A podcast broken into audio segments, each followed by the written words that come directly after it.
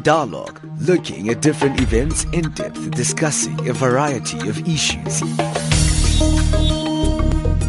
This is a very significant historical election. This crisis is still damaging, especially Finnish and European economies very hardly, and that's an important reason to get more and more co- cooperation. And uh, what we see here is a clear violation of one, the rights to privacy of uh, Tiwonge and uh, Stephen, and also we see Malawi violating its international commitments. Well, the position of Greenpeace is that it's been a disappointing meeting for marine species in particular. African Dialogue, a talk show where we cover anything and everything.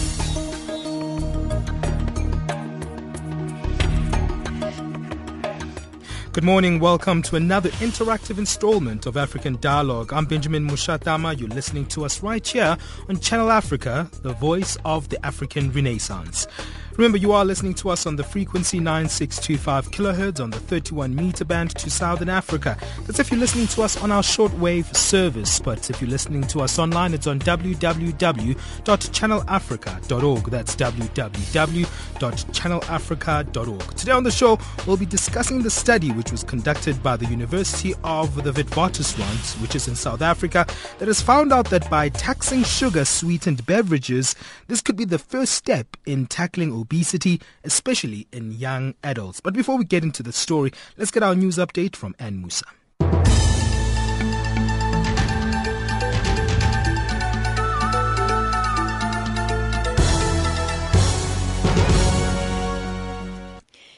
In the headlines, Liberian President Ellen Johnson Sirleaf fires overseas ministers and top government officials who failed to return to the country amid the Ebola outbreak.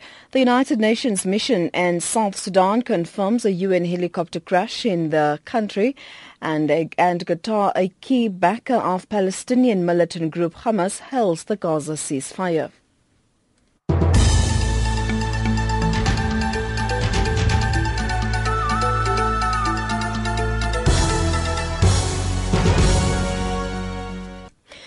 Good morning. Liberian President Ellen Johnson Sirleaf has fired ministers and top government officials who defied an order to come back to the African country which is fighting against the deadly Ebola epidemic. She, she had ordered overseas ministers to return within a week as part of a state of emergency announcement on the 6th of August. It's not clear how many ministers are affected or who had been fired. Liberia has been the hardest hit by the outbreak of the deadly virus that erupted earlier this year with 624 deaths. In a related development, the World Health Organization has shut down a laboratory in Sierra Leone after a health worker was infected with Ebola. The move may hamper efforts to boost the global response to the worst ever outbreak of the disease. Almost 1,500 people have died and 2,615 have been infected since the disease was detected deep in the forests of southeastern Guinea in March. Meanwhile, a British nurse infected with Ebola while working in Sierra Leone is being given the same experimental drug used on two U.S. missionaries who have recovered. 29-year-old William Pooley is being treated with ZMapp in London. Others who have received ZMapp include Dr. Kent Brantly and missionary worker Nancy Writebol, who were treated in the U.S. before leaving hospital last week. United Nations mission in South Sudan, UNMISS, has confirmed that three crew members of a UN-contracted helicopter have died in a crash near Bentiu in Unity State. One crew member survived. UNMISS says the helicopter lost contact with the UN yesterday afternoon as it was flying from Wau in western Bahr al Ghazal state to Bentiu. UN spokesperson Stefan Dujarric says the mission is launching an investigation to determine the cause of the crash. One surviving crew member has received treatment from Médecins Sans Frontières in Bentiu. The helicopter was on a routine cargo flight with the mission when contact was lost. Toby Lanzer, the officer in charge of UNMISS, expressed his condolences to the families of the deceased and wished a full and speedy recovery to the injured crew members. Qatar, a key backer of Palestinian militant group Hamas, has held the Gaza ceasefire court and offered to help rebuild the enclave battered by seven weeks of Israeli bombardment. The accord for a long-term ceasefire came into effect last night. The Egyptian-mediated deal calls for an easing of Israel's eight-year blockade of the coastal strip, a key Palestinian demand in true strokes. Qatar is home to Khalid Mashal, the exiled chief of Hamas. And finally, Turkish President-elect Tayyip Erdogan says he will ask incoming Prime Minister Ahmet Davutoglu to form a new government tomorrow. Erdogan says a new cabinet of ministers will be announced the following day. He made the statement to a crowd of his ruling AK party supporters ahead of a congress. Recapping the top stories, Liberian President Ellen Johnson Sirleaf fires overseas ministers and top government officials who failed to return to the country amid the Ebola outbreak.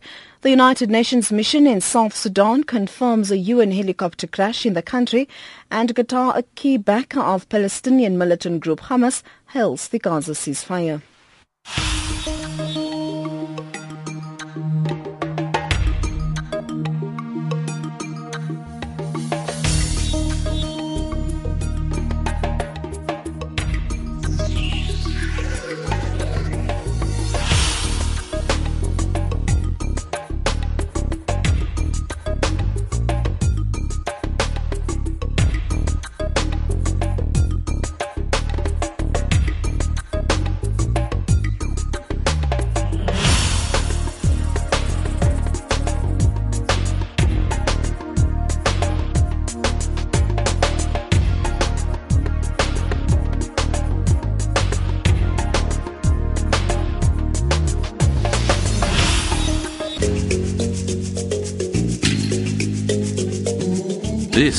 Is Channel Africa, South Africa's official international public radio station on shortwave, internet and satellite. From an African perspective, listen to Channel Africa in English, Kiswahili, French, Silozi, Portuguese and Chinyanja, informing the world about Africa.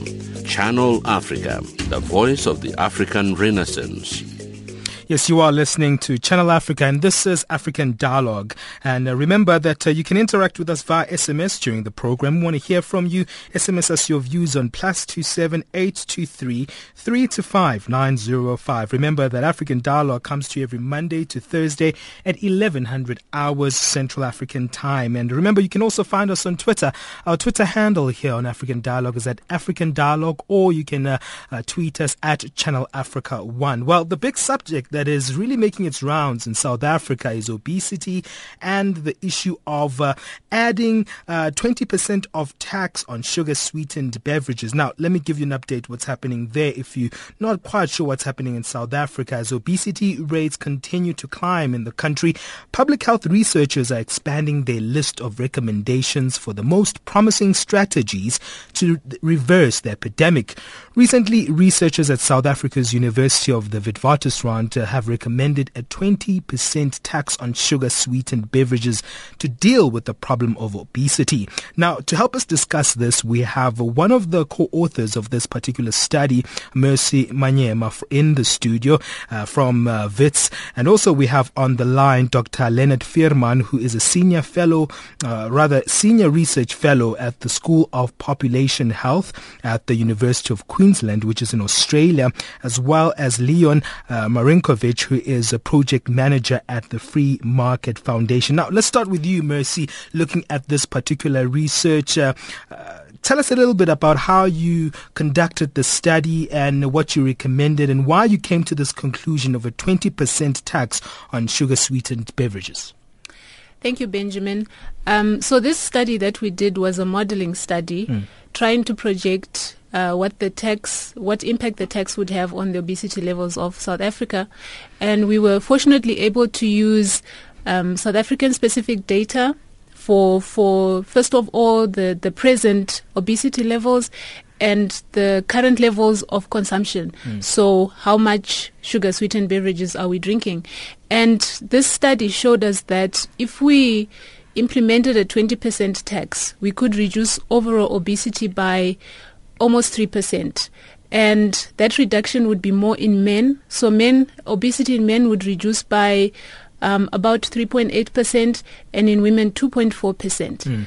And really why we use 20% is we, this is, um, our study is similar to others that have been done internationally. Mm.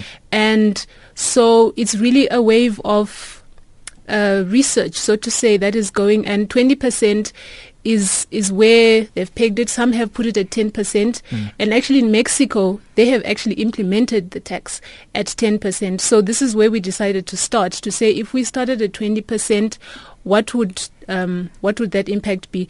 And that um, those percentages are equivalent to just about 250,000 mm. um, obesity cases averted. Mm. Now, how much are we consuming as South Africans when it comes to sugar, and how is it affecting our health um, in terms of your views, Mercy? All right. So from the data that we had, which was from the South African National Health and Nutrition Examination Survey, or the SANHANES, on average, it's about 200 mils. But what you find is that the younger uh, adults consume much more. Mm. So we did this study only in adults, adults aged 15 years and older. The young adults between 15 and 35, they consume a lot more. So they would consume about 220. But um, what we also realized, and which was one of the limitations of our study, is that this data that we used was self-reported. So the people had to uh, were asked questions and they had to remember what mm. they had consumed in the past week or how much they drink per week. So that estimate is actually an underestimate. Mm. Um, we think that probably on average, the average South African adult drinks about 400 mils of sugar sweetened beverages in a day. Mm. And um, in brief, sugar has been linked to obesity. Mm. Hence, um, the, the, the, the study that we embarked on, sugar has been linked to obesity, and obesity in turn is a risk factor for many non-communicable diseases, mm. uh, diabetes, stroke, heart disease. And the burden on the health system of these non-communicable diseases is great. Um, so an obese person um, increases their healthcare cost by about 23% mm. compared to a non-obese person. Mm. So this is really the, the, the effect that having excess sugar in the body leads to. Mm. Well, also we are joined on the line by uh, Leon Marinkovich, who's the project manager at the Free Market Foundation. Now, um, Leon, uh, another colleague of yours by the name of also Leon um, Louw, uh, who is the yes. executive director of the Free Market Foundation, wrote a very interesting piece on the Business Day yesterday titled Soon Water Will Have to Be Taxed as Dangerous, and uh, very much a sarcastic introduction here saying, Congratulations, you are alive. According to Wits University Health and Safety, academics and others, everything is unsafe. You should be dead. Clearly, your foundation has a different view on this particular research. Yes, thank you very much for having me here. Uh, absolutely, we totally disagree. Uh, there's a fundamental difference and problem with understanding uh, uh, problems in society. The general concern uh, when when there's a problem is to let's just levy a tax, let's impl- implement a new law. The fundamental issue here is not about health concern; it's about freedom. Uh, and people mis- mistake something fundamental: is that a tax on a sugary substance, like a tax on any other product, smoking, alcohol, etc., etc., is not a tax on wealthy people. Wealthy people will be able to afford that; they'll just include that in their budgets uh, and they'll keep on buying sugar. What it is a tax on, it's on people who value their money more. In other words, if you have less of it, you value it more. And so uh, there's, there's, a, there's a fundamental problem, is that people are not going to stop buying what they want. They're not going to stop buying sugary drinks. They're not going to stop buying chocolate. They're not going to stop smoking. They're not going to stop buying alcohol. Uh, countries have tried prohibitions before. They've tried to regulate it before. All that happens is that underground markets develop illegal markets that don't pay VAT, that don't that aren't able to provide proper working conditions for the employees to create these substances. You can't have legal businesses. You can't have greater competition. So what we're implicitly saying is that uh, black farmers who want to farm sugar in KZN will now have to find extra cost, extra capital, extra money. Now there's already a barrier of entry there's already a concern of land reform in the country. So now we increase the, the, the barrier to entry of other entrepreneurs, of other uh, uh, uh, entrepreneurs in all the different spheres of an ecosystem in which sugar is part of it. And fundamentally, it comes back to the issue that consumers are being denied the choice to purchase products. Now, the real concern, the concern that the, the researcher raises from this is one of, okay, people are dying. Okay, but people die from lots of things all the time from everything. Okay primarily in the country, the greatest scourge of the last 15, 20 years since 94 has been HIV AIDS. But we haven't uh, regulated sex. So now the greatest camp, but the, uh, the HIV infection levels have decreased. So what was the answer there? Education. Okay, so when people become responsible for their lives, they actually make responsible choices, and then they direct their spending habits accordingly. Now that's what we advocate for. A society that's got more freedom doesn't need this regulation society that's got information freely available mm. doesn't need paternalistic uh, over-regulation that robs people of freedom and the responsibility to t- uh, of their own lives. Now, so that's put, basically where we're coming from is the Free Market Foundation. Yeah, well, let me put that to Dr. Leonard Veerman to balance these issues out here. Uh, from one side, we're seeing an issue of health overriding the issue of uh, trade here. And then uh, Leon is coming now and saying, well, uh, by introducing this 20% tax on sugar uh, sweetened beverages, you actually uh, hampering the trade processes in the country, and you might even hamper the local produce of uh, sugar in the country. How do we create a balance, Dr. Leonard Veerman? Well, that's exactly the question. How do you create the balance here? Because while, of course, uh, freedom is great, we all want to produce and sell, um, you have to take into account the effects that these things have. And what our study shows is that um, confirms that sugar-sweetened beverages uh, have an effect on obesity, make people heavier than they otherwise would be. So that's an argument for consuming less. So far, internationally, telling people that this is the case and asking them to drink less haven't had a great effect. And you can support these people making the right choice by giving them a little nudge. And that's not denying people choice, the choice, but just by making it a little bit more expensive, maybe doing something about advertising of the, those products that are less healthy, that are bad for people, that helps them make the right choices. So I don't think there's um, uh, too much uh, reason here to worry. When it comes to producers, um, yes, for sugar producers, this may not be good news, but then on the other hand, if people don't consume sugar-sweetened beverages, they might consume probably something else. And so some other sellers will gain. So in the food market as a whole, there's not much. There's some shifting around, but as a whole, the producers, I don't think, will lose out a lot.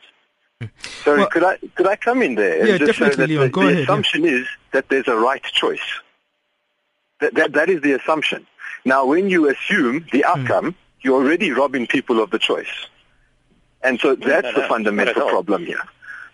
No, hmm. we nudge them. We don't you, tell but them. We, we shouldn't be nudging people. We should Why provide not? information fairly, openly, say this is what we've since discovered, this is what we currently know. Uh, future science will might say something else, it might say this, Yes. irrespective, that's not the problem, but currently No, this is what we advise. The, the evidence, unfortunately, shows that just telling people what to do is not enough. And we've seen that in obesity. It's a big problem. People hmm. have, and that scientists like Kahneman, the Nobel Prize winner, has described it as follows. There's two ways in which people think. The one is the long-term thinking, rational planning, etc. But most of our decisions daily, whether I consume this piece of chocolate or not, are taken much more at an intuitive level. I want this chocolate now, etc.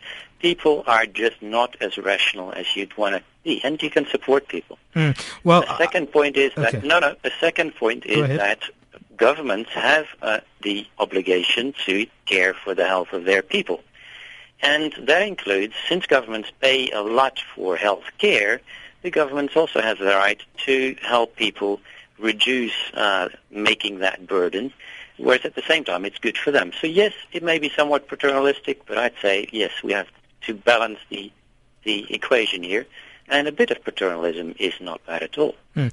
Well, I'm going to take a little break right now and we'll continue with this discussion. We have Mercy Manyema in the studio who was also involved in a study from the University of Witwatersrand which is recommending a 20% tax on sugar sweetened beverages. And we also have Dr. Leonard Veerman who's a senior research fellow at the School of Population Health at the University of Queensland and that is in uh, Australia. And also joining us on the line we have project manager at the Free Market Foundation Leon Marinkovich who's joining us for this particular discussion. As you can hear, it's very much robust, this uh, conversation we're having today. We're looking at uh, the issue of uh, uh adding a tax on uh, sugar sweetened beverages. Could it be the first step in tackling obesity, especially in young adults? What is your view on this particular subject? SMS us your views on plus two seven 823 325 905. That's plus 27 823 325 905.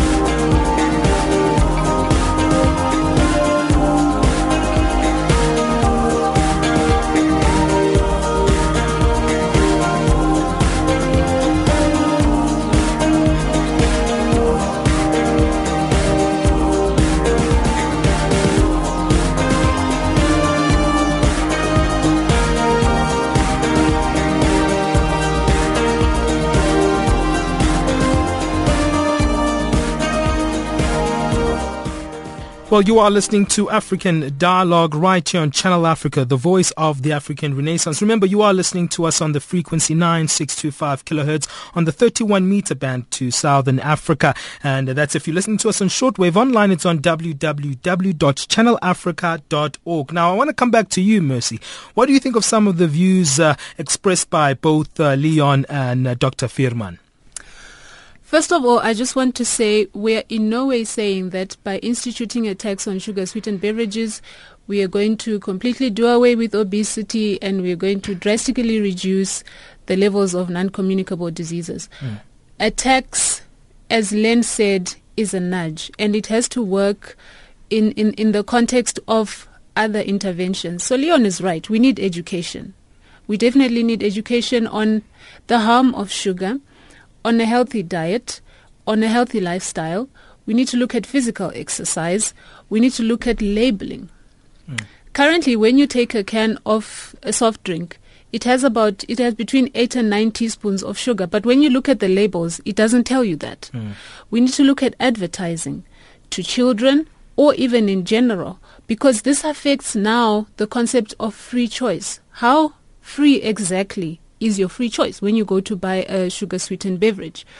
Um, and so this is, it, it's not the silver bullet for obesity.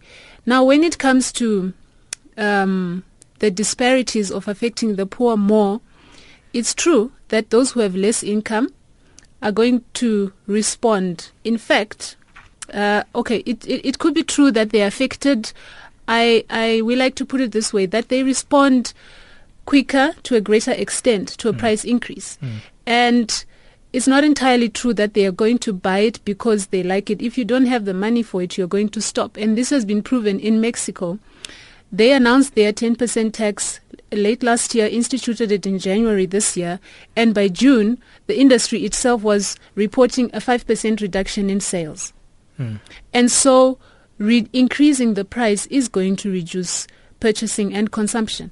And the fact that the poor are going to respond more is not such a bad thing because number one, we know in in, in South Africa and even in, in, in, in Africa in general that the poor um, they die sooner from non-communicable diseases and partly because they don't have easy access to quality healthcare. Mm. So you could almost say if someone can afford to say even though this drink is more expensive, I'm still going to buy it because I like it, they can probably afford to take themselves to a doctor, get checked up every year. Mm. Many of the non-communicable diseases, so for example, diabetes in South Africa, about half of them go undiagnosed. And that's because many of the people cannot go for annual checkups. They don't know the, the, the symptoms and by the time it's detected, it's, it's really late and they have all these complications. So the fact that it's going to affect lower income groups is is probably a way of addressing the the the, the way that they're disproportionately uh, disproportionately affected by the non-communicable diseases. Mm. Well, I want to bring that back to you, Leon, in terms of uh, what uh, Mercy is highlighting here. And uh, a very good point that she brings across is how free is the choice that we're making when we're buying a can of Coke, for instance, because the detail of what we're consuming is not really there. And uh, when I look at some of these labels, I really, really don't understand what's actually being said on the labels themselves. So how can we say this is free choice? No, I disagree with that totally. I think there's an there's a there's an there's an uh, there's a arrogance, as one would say, amongst more educated people to assume that those with less education can't make rational decisions, don't have access to information. Mm. Uh, that's just simply false. Uh, what the academic was talking about, sorry, I missed the name, was was the provision of healthcare because people don't have access to the to uh, provision to adequate uh, health care is a different question. Mm. That's a, the service delivery question. Uh, so we shouldn't conflate issues here. The, the, the, what I would like to address fundamentally is that the paternalism that underlines this logic. Because where does it stop? Uh, we've, we've got taxes and we've got uh, sin taxes, we've got uh, proposed bans on alcohol. Why don't we put uh, ugly pictures of car, ac- uh, car accidents, mangled bodies on cars? Mm. Uh, in Australia itself, they've got the proposed ban on, uh, on tobacco, and what's resulted is that the tobacco industry has actually increased sales. Mm. Uh, and the fundamental issue is an economic one, is that yes, there was a decrease in Mexico. Let's admit that, that was a decrease. But that 5% drop was not, is not going to uh, decline all the way to zero. Well, that 5% drop was the marginal uh, peripheral consumers. So there's always those peripheral people who casually smoke, casually drink a beer, casually buy a chocolate, casually drink a Coke, right? Mm. Casually drink fizzy drinks, sugar drinks, right? That drops off when the price goes up. But there's a, a, base core that services that product, that wants that product, that needs that product for whatever reason. And we have no right to speak on that, right? So the reality is it's going to hit the core. Like you can raise the taxes X amount. You can raise it 100%. So 100% on tobacco, alcohol, sugar, right? And the, and the cost of the product is only like 10%. Mm. It doesn't matter. Those consumers are going to continue buying that product. And what you're actually doing is you have an ethical judgment against people. You are discriminating against them in a different form. We wouldn't do this according to race or gender in South Africa. We wouldn't do it according to any other identity, but now we pick on people's lifestyles. Mm.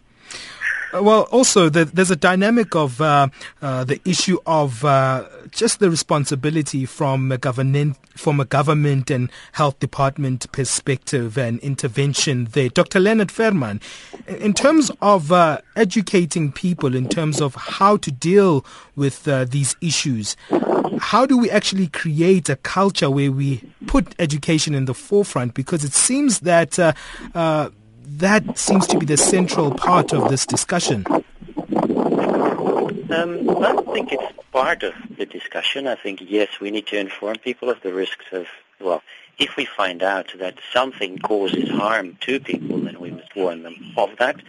That's the case for tobacco and alcohol, and it seems that that is the case for sugar-sweetened beverages. So I don't see the distinction there. I think Leon touched upon uh, tobacco and that the measures here in Australia, like uh, plain packaging, uh, supposedly have actually increased smoking. Um, well, that is from a report that was funded by the tobacco industry and experts in Australia have thrashed it. So that is simply not the case. But tobacco is a good illustration, I think, of how we might go about these issues. So for tobacco, it took decades to get effective action while we knew what the danger was. And then first a lot of education was there. Um, that didn't bring down smoking sufficiently. Then we came with taxes, um, advertising regulations, etc. And generally that got through to people. Um, and now the culture is here that, well, smoking is, is less seen less favorable. People know it. It's socially less acceptable to do it everywhere.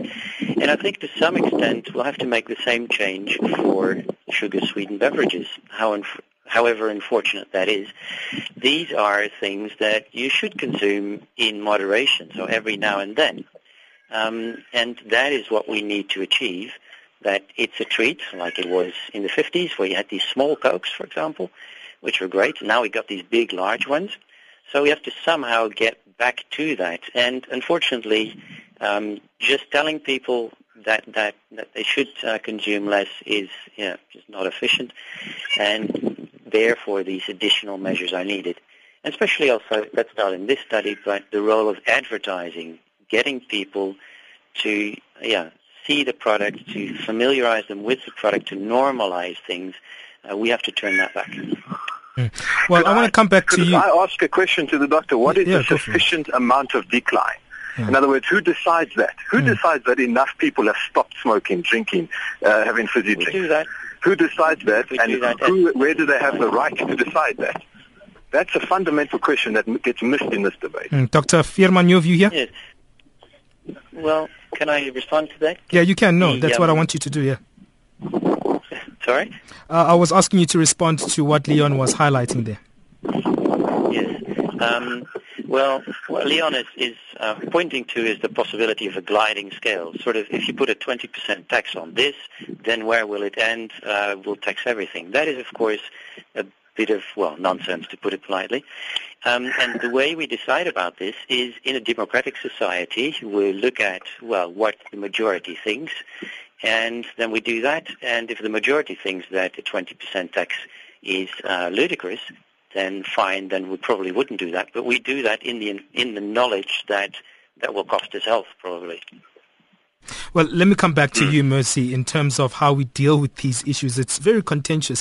When you finished doing this particular study and sending out to the public as, as it's, it's a normal process for any form of research, did you think that you'd get this type of response? And uh, what was the response from the public about this research? And we've heard various views on uh, various um, newspaper platforms and online. But uh, were you expecting this kind of response from this particular initiative? Well, we were expecting some response because um, the Minister of Health had already mooted to this kind of thing. Um, but the magnitude, I have to say, exceeds our expectations. And I think that's good. Mm. I think it's good that we've started this conversation. I think it's good that it's it's out there. We we get a sense of what people think about it. Would they stop?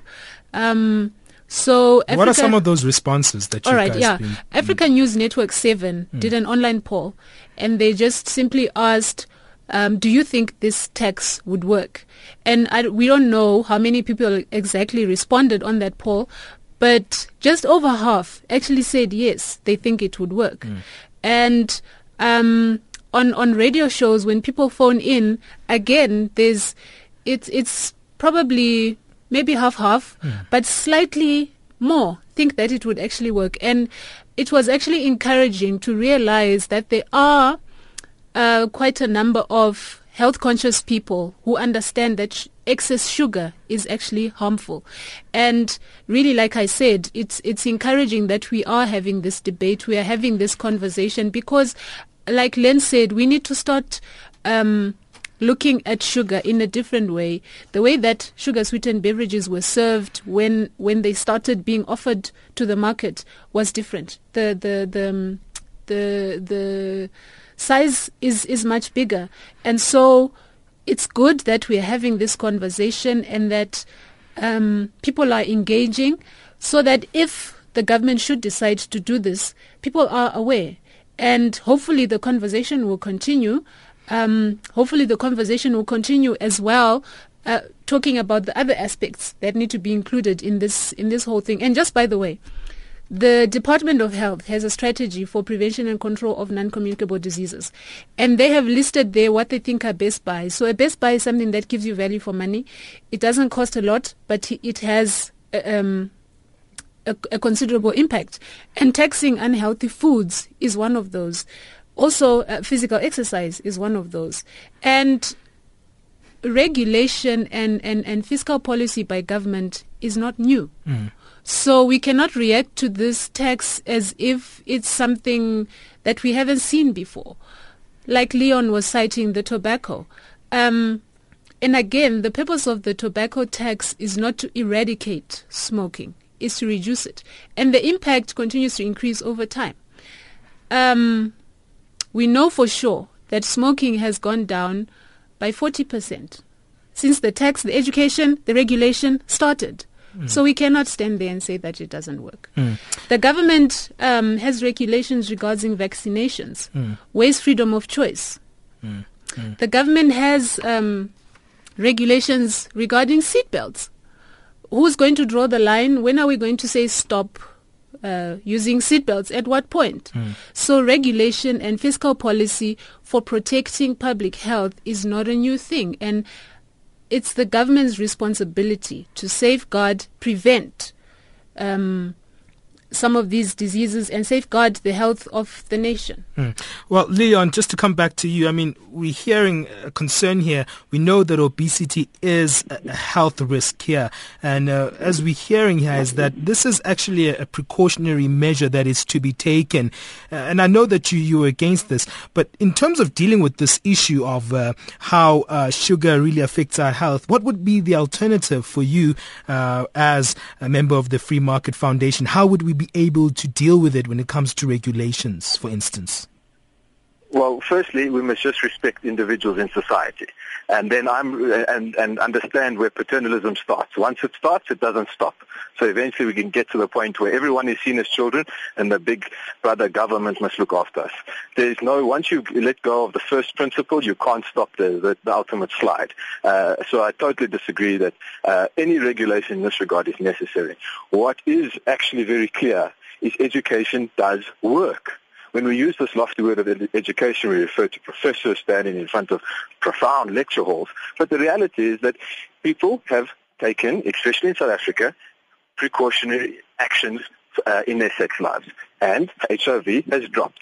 Now, this is the premier example of that affects a disease that affects our nation, and actions were taken to uh, to handle that, to handle the healthcare, to handle the, the, the policy. All of that has been been a success, and we don't recognize it as such.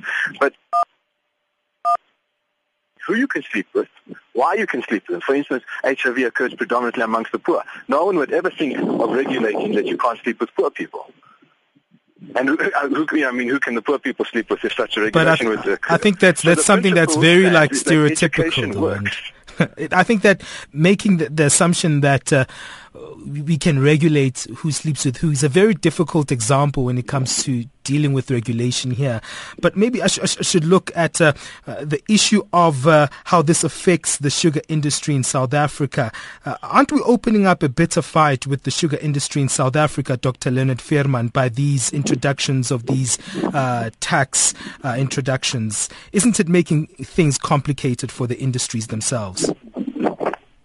Um, yeah, look, um, I'm a health expert, not an industry expert, um, but we certainly weren't out to, uh, to to get the sugar industry in South Africa or anywhere else. It's just that we translated the evidence uh, and you know, made that applicable to South Africa.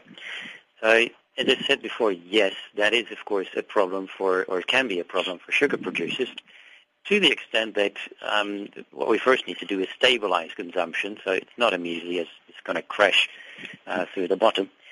And again, uh, yes, it may be a problem for sugar producers. Um, it's a bonus for others because if people are not consuming sugar-sweetened beverages, for example, or less, um, chances are they'll consume something else. So the sales of something else will go up. So the problem with this kind of measures is always that you see one industry that that uh, bears the brunt of the problem. Um, yeah, they claim a lot of attention, but the, the, the winners, basically, uh, you hardly ever hear from, unfortunately. Well, uh, as we wrap things up, coming back to you, Mercy, uh, in terms of uh, after you've done this report, it has received a lot of media attention, a lot of media, not just media attention, but also the public is actually listening and kind of taking heed to this particular discussion. And it's not really the first time we've seen this uh, discussion taking place in South Africa, but uh, it keeps on coming back to the forefront how do we move forward? Have we had a conversation maybe with the department, with the researchers of this particular study? Is there a way forward to make sure maybe to see this actually being implemented? Uh, at the present moment, what we do know is that the um, the the Gauteng MEC for Health has endorsed the study, mm. and we're hoping that it moves forward from there. Um, Obviously, with regards to implementing it, there's a whole lot that goes into there. Mm. Um, I don't know if you remember when they started um, the action on regulating salt content mm. and trans fat acids um, content in, in foods. So that takes a while, but we we're hoping that this provides them with evidence for something that they had already identified mm. as a possibility. And of course, research continues. Um, we we are looking into other areas uh, of of policy and trying once again to to provide evidence that can that can inform possible policies that have worked in other places because um, basically what Priceless SA, the unit that we, we did this under, um, what they do is to look at best buys for health. What interventions can give us the best value for our money because uh, the truth is there are many needs, but we don't have endless resources. So we need to decide what is going to give us um, value for money. So there's definitely more research that is going on with regards to obesity, with regards to um, advertising, with regards to labeling. And again, by the way, the, the Department of Health has already tabled new recommendations for, for labeling. And so hopefully um, uh, the the labeling regulations are going to be better, so that the consumer is better informed about what exactly they they're taking in, um, and and we we hope to continue to be uh, working to to provide this evidence of what exactly can be done, how can it be done, and what the impact will be. Mm. And Leon, your final uh, uh, views on uh, this particular issue. The the most important thing to understand with a tax is that the tax is never on an industry. It's aimed at the industry, but the reality is it's not on an industry. It's on a consumer. And if we have a consumer-centric, in other words, a citizen-focused national policy at every level, then we won't place unburdensome, uh, uh, you know, redundant measures on people. Uh, there are other better ways to do it uh, if there is a concern, but actually taking money out of people's pockets in terms of the, the products they want to consume is a fundamental problem of freedom and not health. There are other ways to deal with the health issue, but ones affect, uh, affecting their freedom and their pocket is a different issue, and that is paternalistic. It doesn't matter which way you look at that, it doesn't matter which way you cut that, that's paternalistic, which is everything that was wrong with the previous regime in South Africa. Mm. And, and finally, Dr. Veerman, your views? Um, yes, well, I think that a sugar-sweetened beverage tax can be part of a host of other measures, and indeed education is a very important one. Um, so uh, I think that definitely South Africa is taking steps to deal with the problem of obesity that is going up, like other countries. Um, so I'm very happy with all the discussion that is going on, and um, I hope that uh, effective measures will be the result. Well, thank you very much to uh, Dr. Leonard Veerman, who is uh, the Senior Research Fellow at the School of Population Health at the University of Queensland in Australia, as well as Leon Marinkovic, who is a Project Manager at the Free Market Foundation. And I want to also thank you, Mercy Manyema, who is the co-author of the study which was conducted by the University of Witwatersrand. She's just created a stir in the whole country, and uh, everyone is talking now. But thank you so much, uh, Mercy, for joining us in the studio. Thank you, Benjamin. Fantastic. Now it's time for us uh, to move on. Uh, let's get our economics update, and uh, uh we have Wisani Matebula joining us today.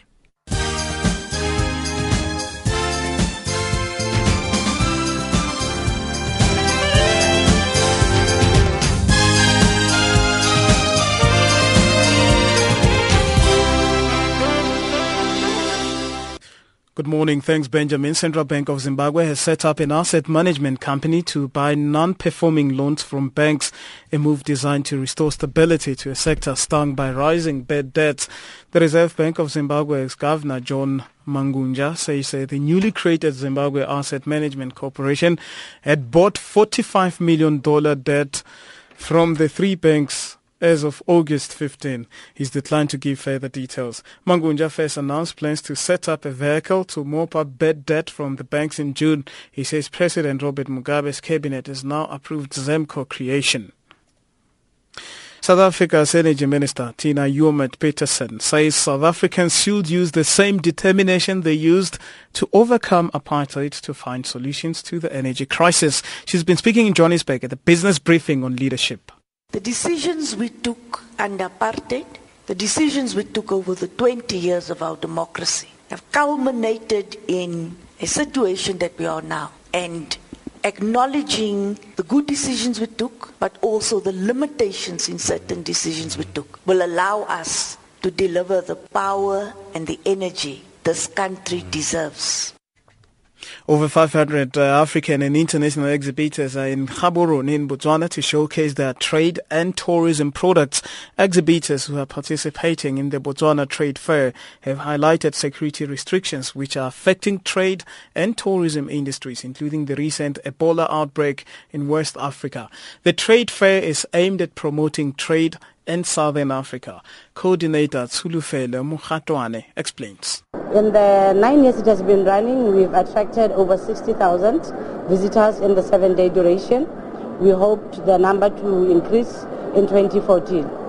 This year we've attracted 500 and more exhibitors, which is a 4% growth from last year.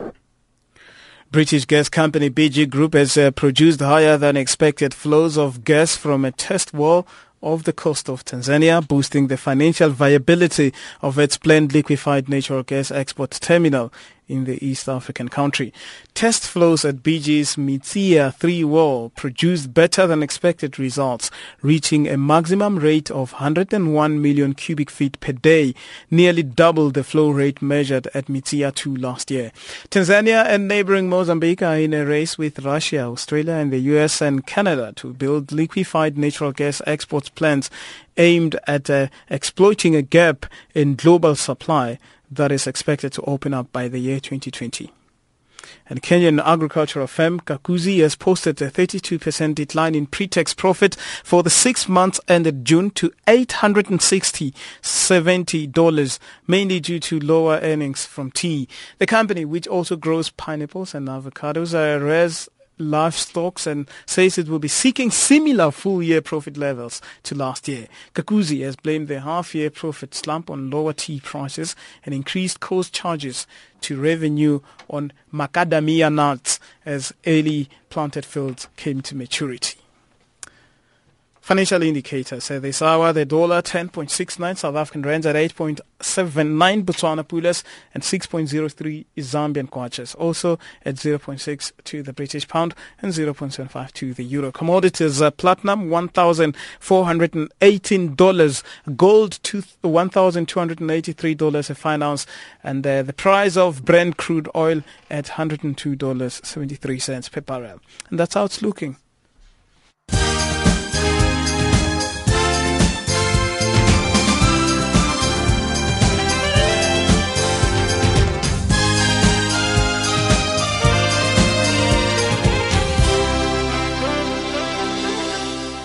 The one and only Tammy is in studio to give us our sports update.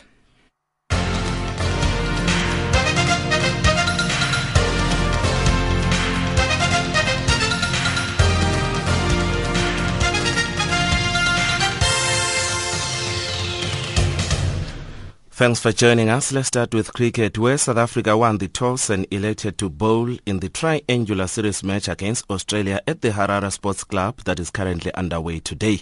AB de Villiers and Hashim Amla returned to bolster the top order while Dale Steyn and Morne Morkel came back into the side in place of Kyle Abbott and Thokozise Seshezi.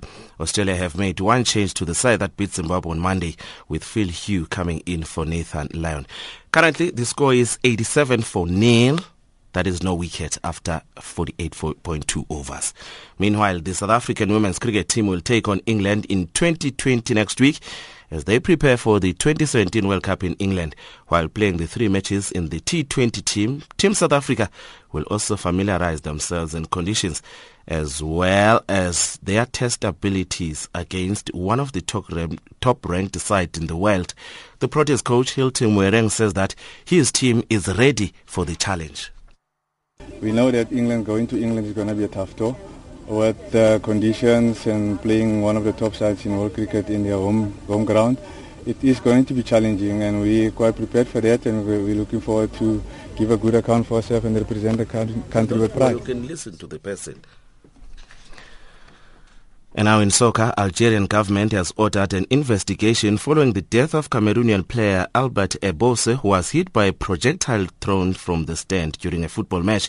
The Algerian League Professional, the LFP, and the Disciplinary Committee of the Algerian Football Federation convened a meeting yesterday attended by officials of the JS Kabylie, USM Alger, and match officials who attended the league clash that led to the death of a Cameroonian striker at the 1st November 1954 stadium. The committee decided that the club will play their championship games outside the province, while the 1st November 1954 stadium remains closed until the outcome of the investigation. News just in English Premiership side Everton have signed Cameroonian striker Samuel Eto'o on a two-year contract. Eto'o, a record four-time African Footballer of the Year, was previously a free agent after his one-year deal at Chelsea elapsed in the off-season. The 33-year-old has netted 56 goals in 118 outings for his country. Eto'o scored over 100 goals in five years at Camp Nou, first ending as the La Liga top scorer in 2005 and 2006. He also featured for Mallorca and Anzhi Makhachkala before his introduction to the Premier League last summer. Finally, with rugby, South African Springbok lock Victor Matfield has credited coach Heyneke Meyer, who helped convince him to make a comeback in rugby. Matfield retired from the game after the 2011 Rugby World Cup, but made a comeback for the Bulls in this year's Super Rugby competition. His form was so good that it elevated him back into the Springbok team. He also captained the Boks in the June internationals when regular skipper Jean de Villiers was sidelined with a knee injury. Matfield says that he will continue playing next year and hopes that his form could take him to the World Cup in England next year. The Springboks' next rugby championship clash is against Australia in Perth on September the 6th and New Zealand a week later in Wellington. That's the end of our sport. Stay tuned to Channel Africa and back to Benjamin Moshatama.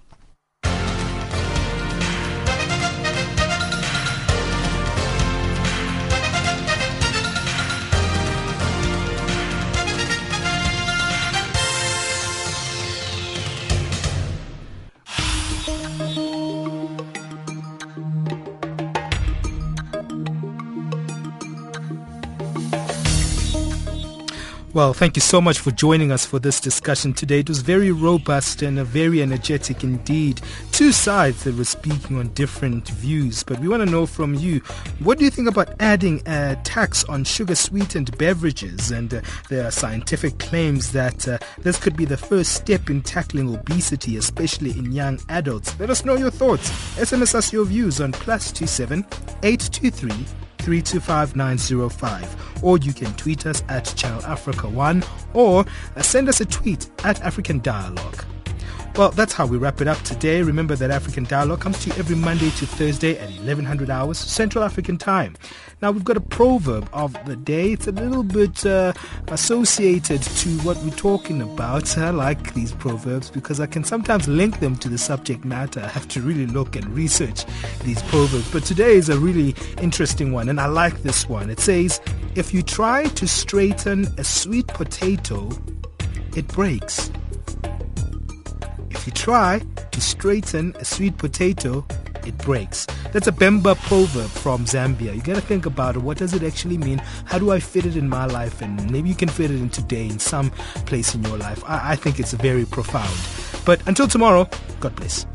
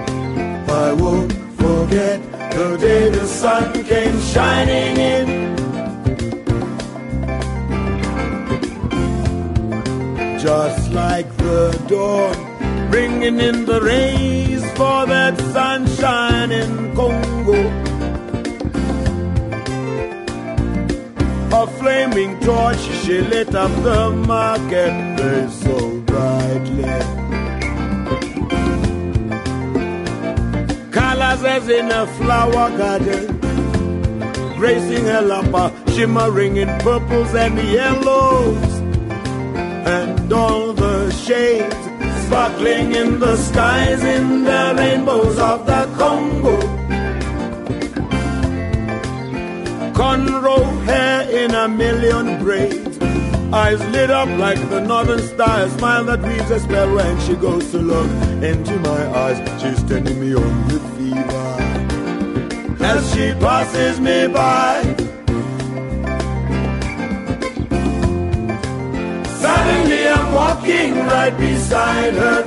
Turning on.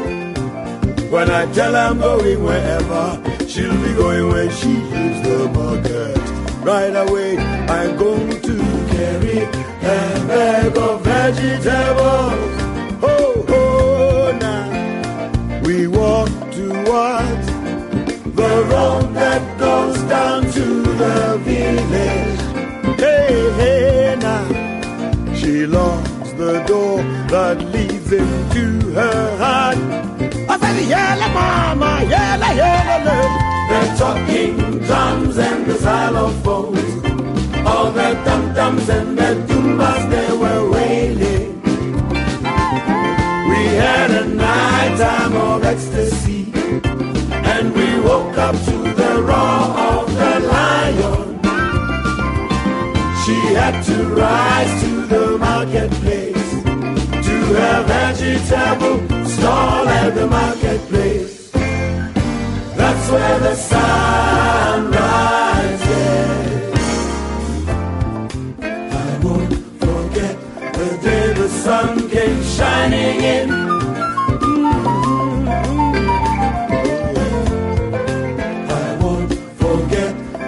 The sun came shining in